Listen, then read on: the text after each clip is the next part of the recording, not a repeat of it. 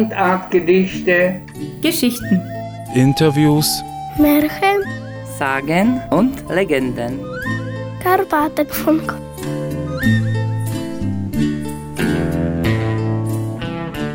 Bitte reden Sie von Essen nicht, weil Essen ist für mich das kleinste Problem. Oh, doch, genau das machen wir heute. Wir sprechen übers Essen. Ja, und zwar übers Essen in den karpatendeutschen Regionen. Diese Folge des Karpatenfunks wird garniert mit Mundartaufnahmen aus dem Hauerland. Mein Name ist Katrin Lütschko und ich bin die Chefredakteurin des Karpatenblattes, des Magazins der deutschen Minderheit in der Slowakei. Und ich bin Max Rössler, IFA Kulturmanager beim Karpatendeutschen Verein.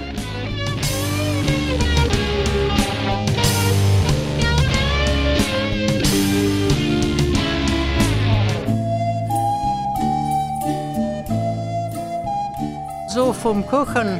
Viel hat sie vom Tag, nee, Nuron, Knete und äh, alles Mögliche. Das war sehr bekannt. Vom Fleisch, viel Gänsewanten, Heiser, Hühner und alles. Nee, Schweinhunde gefittet.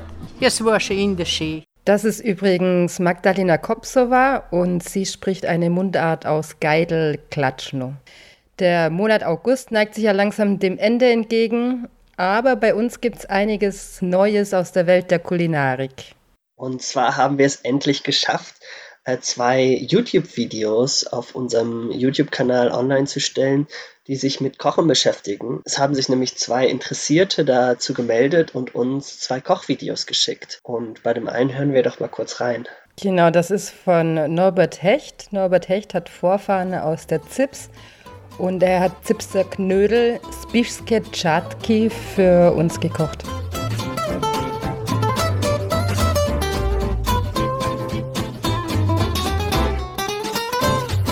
Ja, herzlich willkommen in der Hechteria. Mein Name ist Norbert Hecht, Sechshaubenkoch aus der Hechteria. Ich habe heute für Sie Zipser Czatki vorbereitet. Das ist ein, ja, kann man sagen, Nationalgericht aus der Zips. Die Zips ist eine Landschaft nordöstlich in der Slowakei.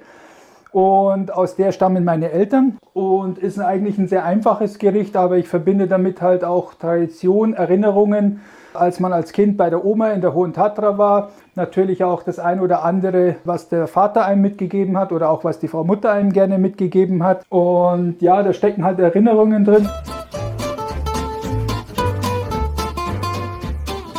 Genau, und in einem anderen Video geht es ganz bodenständig zu. Da gucken wir uns nämlich einfach mal an, wie eine gute Currywurst gemacht wird.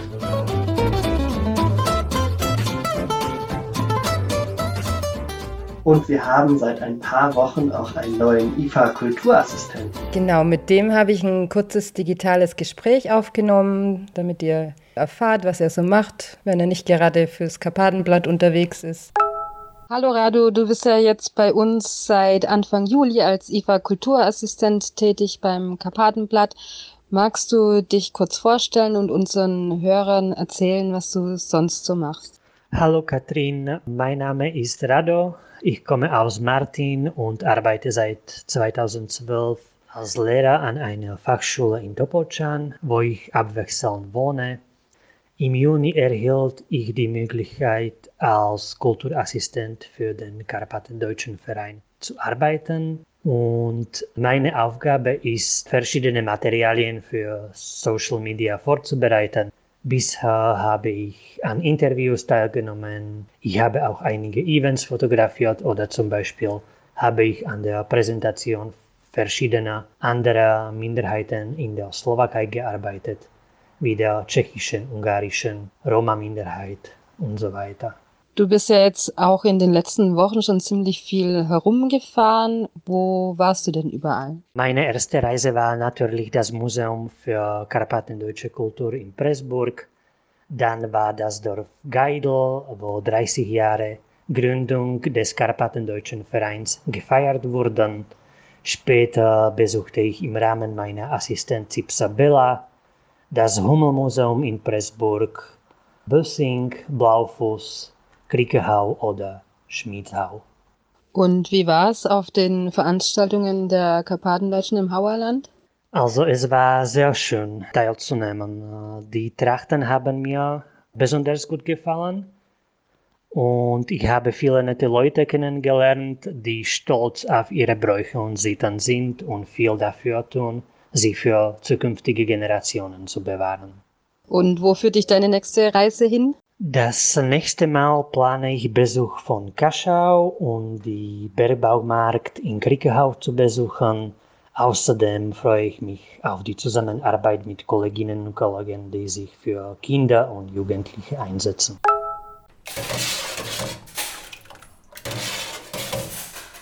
Also was das Essen und Trinken in unserem Dorf betrifft, ich mag immer noch Sachen, die meine Oma also vorbereitet hat. Am besten Pfannkuchen oder Lewe, das war so was Typisches. Danach fragen viele, aber ich selbst koche das nicht, denn meine äh, Herrschaften zu Hause, die, die mögen es nicht. Max, sag mal, bist du eigentlich Pfannkuchen-Fan? Oh ja, Pfannkuchen gehen immer. Zum Frühstück, zum Mittagessen, zum Abendessen. Und wie magst du die Pfannkuchen am liebsten? Ich mag sie manchmal ganz dünn, manchmal aber auch ein bisschen dicker, wenn man so ein bisschen äh, Backpulver reintut. Äh, hatte ich auch einmal die Geschichte, dass ich nach Rezept eins ausprobiert habe und dann stand ein Löffel Backpulver reintun. Ich habe allerdings einfach nur Backpulver gesehen und dachte, ach ja, vom Backen eine Tüte Backpulver. Ähm, das hieß dann in der Pfanne, die Pfannekuchen machen, äh, fingen sie dann an zu blubbern und wurden sehr, sehr dick, aber waren trotzdem lecker. Also äh, Pfannkuchen gehen einfach über. Aber magst du lieber süße Pfannkuchen oder auch so salzige? Beides. Also es muss immer beides sein. Erst die salzigen und dann als äh, Dessert dann die äh, süßen. Aber schön mit Käse. Ich bin großer Käsefan, von daher die salzigen. Okay, da kriege ich schon wieder Hunger. Und so vom Kochen, ja, viel hat sie vom Tag, nee, nur und Knete und äh, alles Mögliche, das war sehr bekannt. Hunde, Pflaumen getrocknet, Geld, Getreide und viel Slivak gebrät. Ja, das war auch die Mundart aus Geidel. Und hast du eine Ahnung, was Slivak sein könnte? Slivak ist das wie Slivovica, also ein Pflaumenschnaps, kann das sein? Mhm, sehr gut, Max, super. Tja, Slivovica habe ich sogar schon mal probiert. Merkt man, dass du doch schon einige Zeit in der Slowakei bist. Also, Borovička habe ich noch nicht probiert, aber Slivovica habe ich probiert. Und? Ja, ist echt ganz lecker. Also, ich bin nicht so der größte Freund von klaren Schnäpsen, aber kann man schon mal mitbringen, so als Gastgeschenk. Dann ist der Herbst gekommen und sie kommen gerne, wo in Deutschland oder anderswo gearbeitet, also haben unsere Inder alles bereit. Nee. Jetzt, wo er Brauch unter sei, ist das halbe Jahr vor zu Hafen kommen Geld auf einen Ort und haben sie gejubelt, Geld, und wieder ja Leute, wo Vaterwanden daheim sei. Und weißt du, was diesen Monat auch noch war? Oh nee, sag, was war? Wir haben auch selbst gekocht. Und zwar habe ich an der Feier zu 690 Jahren Graule Blaufuß teilgenommen und da war die Feier der Karpatendeutschen gemeinsam mit einer Gulaschparty und ich habe mit der Alexandra Popovichova, das ist die Redakteurin, die für die Radiosendung für die deutsche Minderheit zuständig ist, mit ihr habe ich ausgemacht, dass wir an der Gulaschparty teilnehmen. Also das ist wie so ein Wettbewerb, da gibt es dann 20 verschiedene Stände, wo jeder sein eigenes Gulasch da kocht und dann am Ende wird der Gewinner gekürt. Und wir waren da die Einzigen, die vegetarisches Gulasch gemacht haben. Oh, spannend, spannend. Äh, da wäre ich gern dabei gewesen. Das klingt sehr lecker. das war auch echt ganz lecker. Ein paar Leute waren geschockt, dass man Gulasch vegetarisch machen kann, aber es war echt gut. So mischt sich Traditionelles mit Neuem. So soll es doch sein. Genau. Ja, insgesamt war diesen Monat im Hauerland wirklich einiges los. Da in Geidel wurden 30 Jahre KTV im Hauerland gefeiert. Letztes Wochenende war in Schmitzau, Tuschina das Hauerlandfest und Blaufuß hat seinen 690. Geburtstag gefeiert. Dort leitet die Ortsgruppe des Karpatendeutschen Vereins Regina Lukatschowa. Ja, da kann man auf jeden Fall mal Geburtstagsgrüße und Glückwünsche ins Land senden.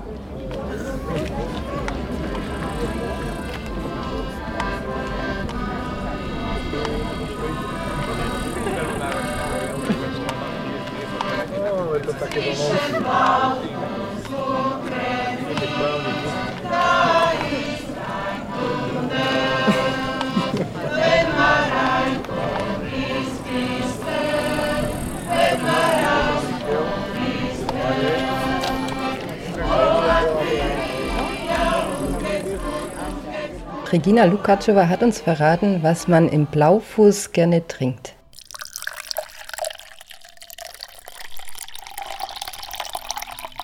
Så trinkt man mit Sirup, was man daheim machen teilt. Er mit Räubersa oder mit äh, Holländer. Am time die Leute daheim machen der Sirup. Auch mit Blumenbosse trinken.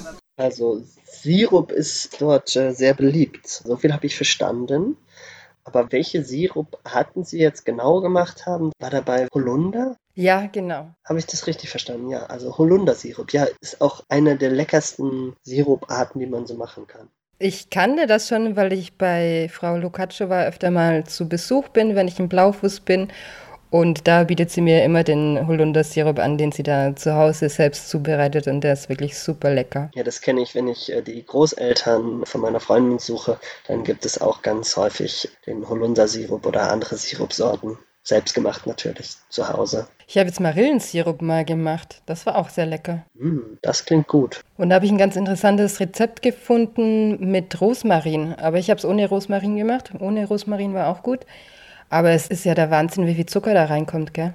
Ja, darüber darf man nicht zu viel nachdenken, dann trinkt man es, glaube ich, nicht mehr. Aber wenn man so ab und zu mal so einen kleinen Schuss reingibt, also bei uns, wir trinken fast nur Leitungswasser bei uns. Und dann, wenn man dann ab und zu mal so ein bisschen was mit Sirup hat, dann hat man wieder so ein bisschen Geschmack. Das ist schon gut. Mein schönes Heimatland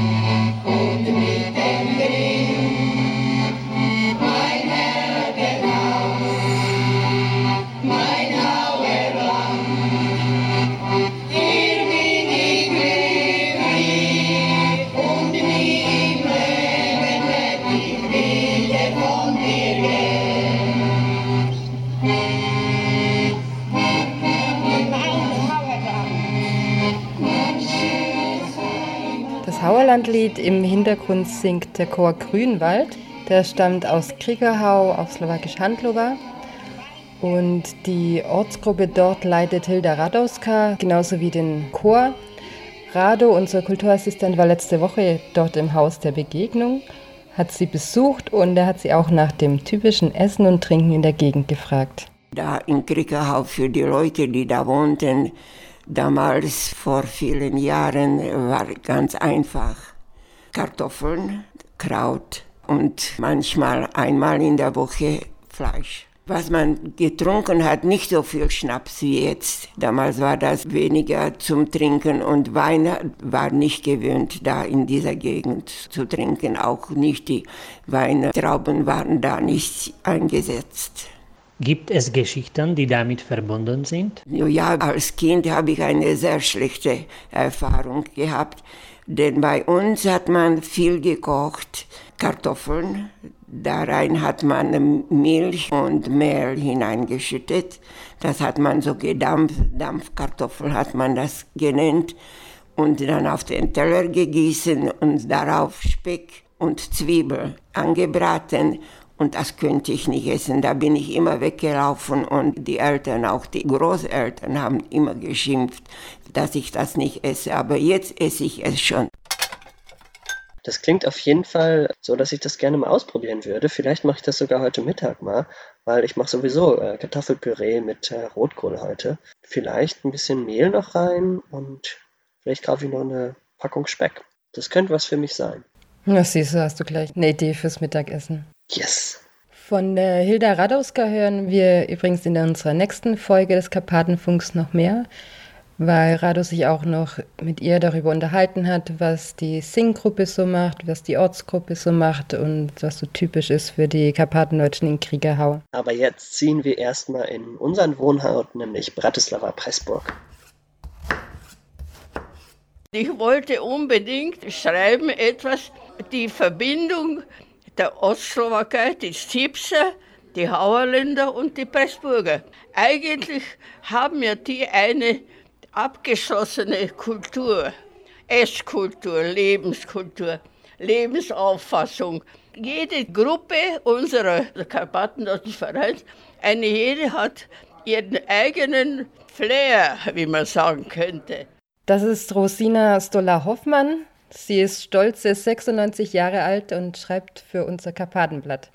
Ich habe sie letzte Woche im Haus der Begegnung der Karpatendeutschen in Pressburg besucht und gefragt, ob es denn in Pressburg ein Gericht gibt, das typisch für die deutsche Minderheit dort ist. Und das hat sie an einen Besuch erinnert, den sie vor kurzem hatte. Da hatte ich vorige Woche Besuch aus Wien. Eine echte Wienerin, meiner Cousine, ihre Tochter, also die nächste Generation schon.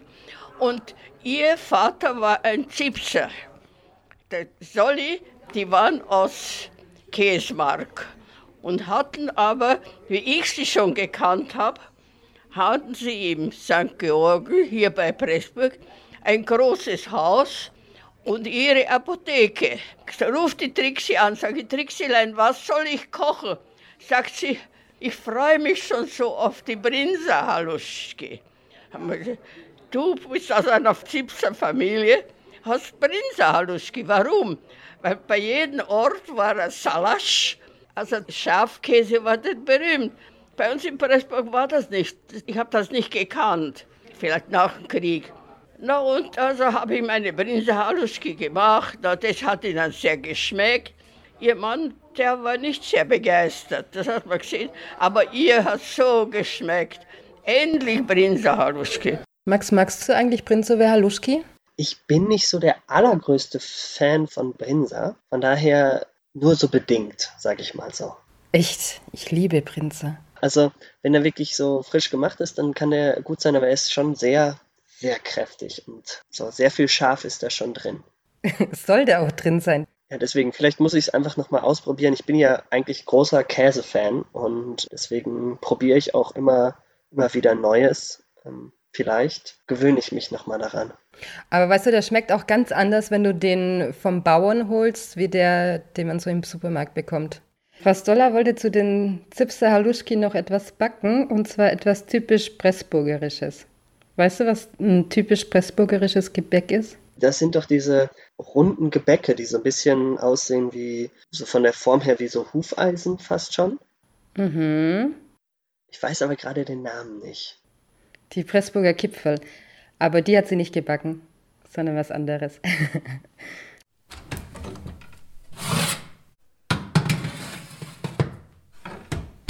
Und ich habe mir gedacht, was soll ich backen, wenn die kommen, kann ich einen Kuchen backen. Mein Mann war immer, der, hat gesagt, mach einen guten Apfelstrudel und einen Topfenstrudel.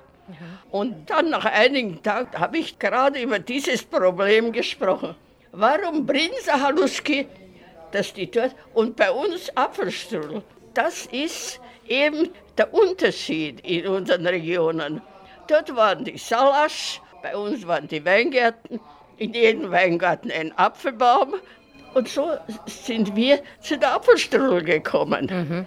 Und wie machen Sie den Apfelstrudel? Haben Sie da ein besonderes Rezept? Naja, das ist, da gibt es einen ganz besonderen Teig und den muss man ausziehen.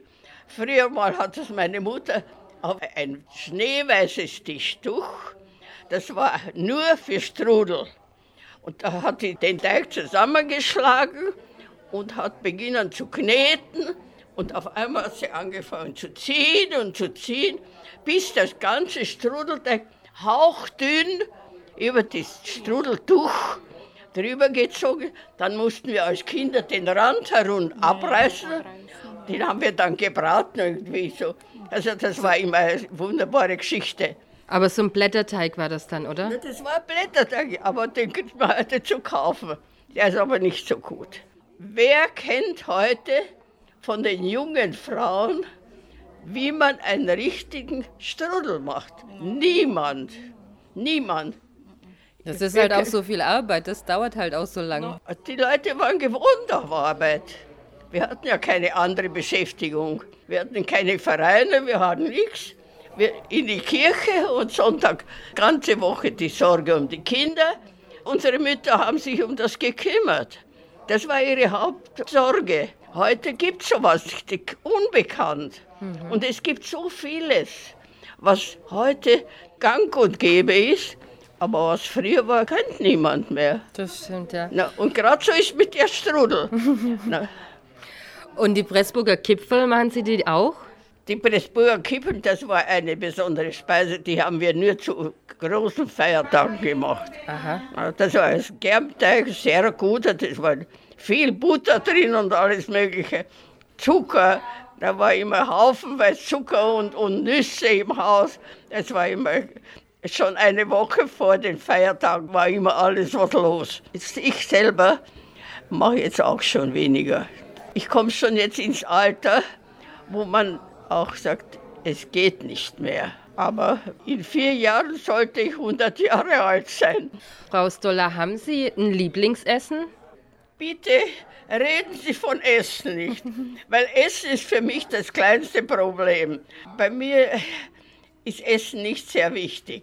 Aber ständig muss ich noch immer kochen. Was hat Ihre Mama früher gekocht? Ich glaube nicht, dass es etwas gegeben hätte, was sie nicht gekocht hätte. Mhm. Aber besonders sie hat gewusst, das hat der Vater gern, das haben die Kinder gern. Da war ein Familienzusammenhalt, was heute leider nicht mehr so viel. Ich habe immer gesagt, unsere Familie war eine Hasenfamilie.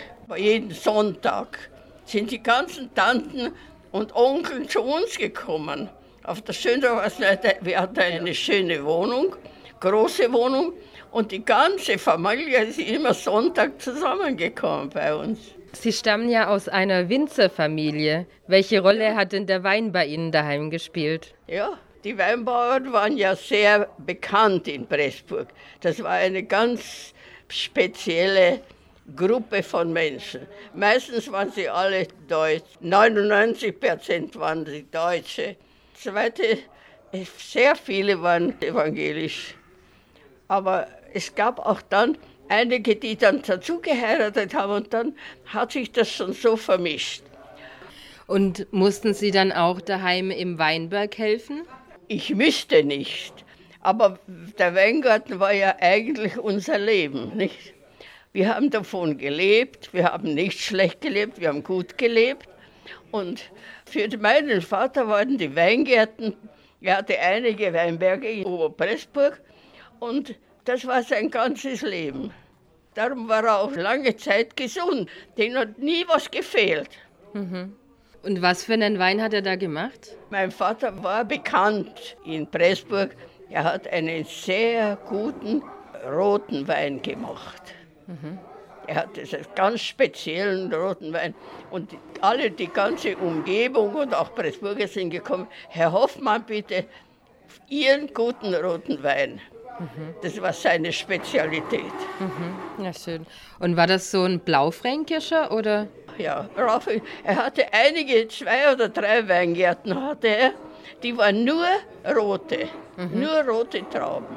Okay. Und der hat das schon sehr geachtet, die hat man ein bisschen länger gern lassen als schon in die Trauben und erst dann, also das war eine ganz spezielle Arbeit. Mhm. Und trinken Sie auch heute noch gerne Rotwein? Nein, nein. Und zwar mein Vater Weingärtner war, viel Wein produziert hat. Der Keller war voll mit Fässern, mit Wein, mit gutem Wein, reinen Wein. Und auf den Tisch in der Wohnung ist kein Wein gekommen. Aha. Nur wenn ganz außergewöhnliche Besuche gekommen sind, dann hat er eine Flasche Wein heraufgebracht vom Keller. Aber er hat niemals getrunken. Ich habe ihn niemals betrunken gesehen. Aber weil die Weingärtner haben sehr den Wein gern gehabt. Aber er hat immer gesagt, kann doch nicht meinen Wein austrinken. Ich muss ihn ja verkaufen, weil wir leben ja davon. Ja, und mit Frau Stoller-Hoffmann geht unsere kulinarische Folge auch schon wieder zu Ende. Vielen Dank fürs Zuhören. Wenn ihr auch Rezepttipps habt oder uns Geschichten übers Kochen erzählen wollt, schreibt uns einfach an karpatenblatt.gmail.com. Den Karpatenfunk findet ihr überall dort, wo es Podcasts gibt und auf karpatenblatt.sk. Tschüss. Ciao.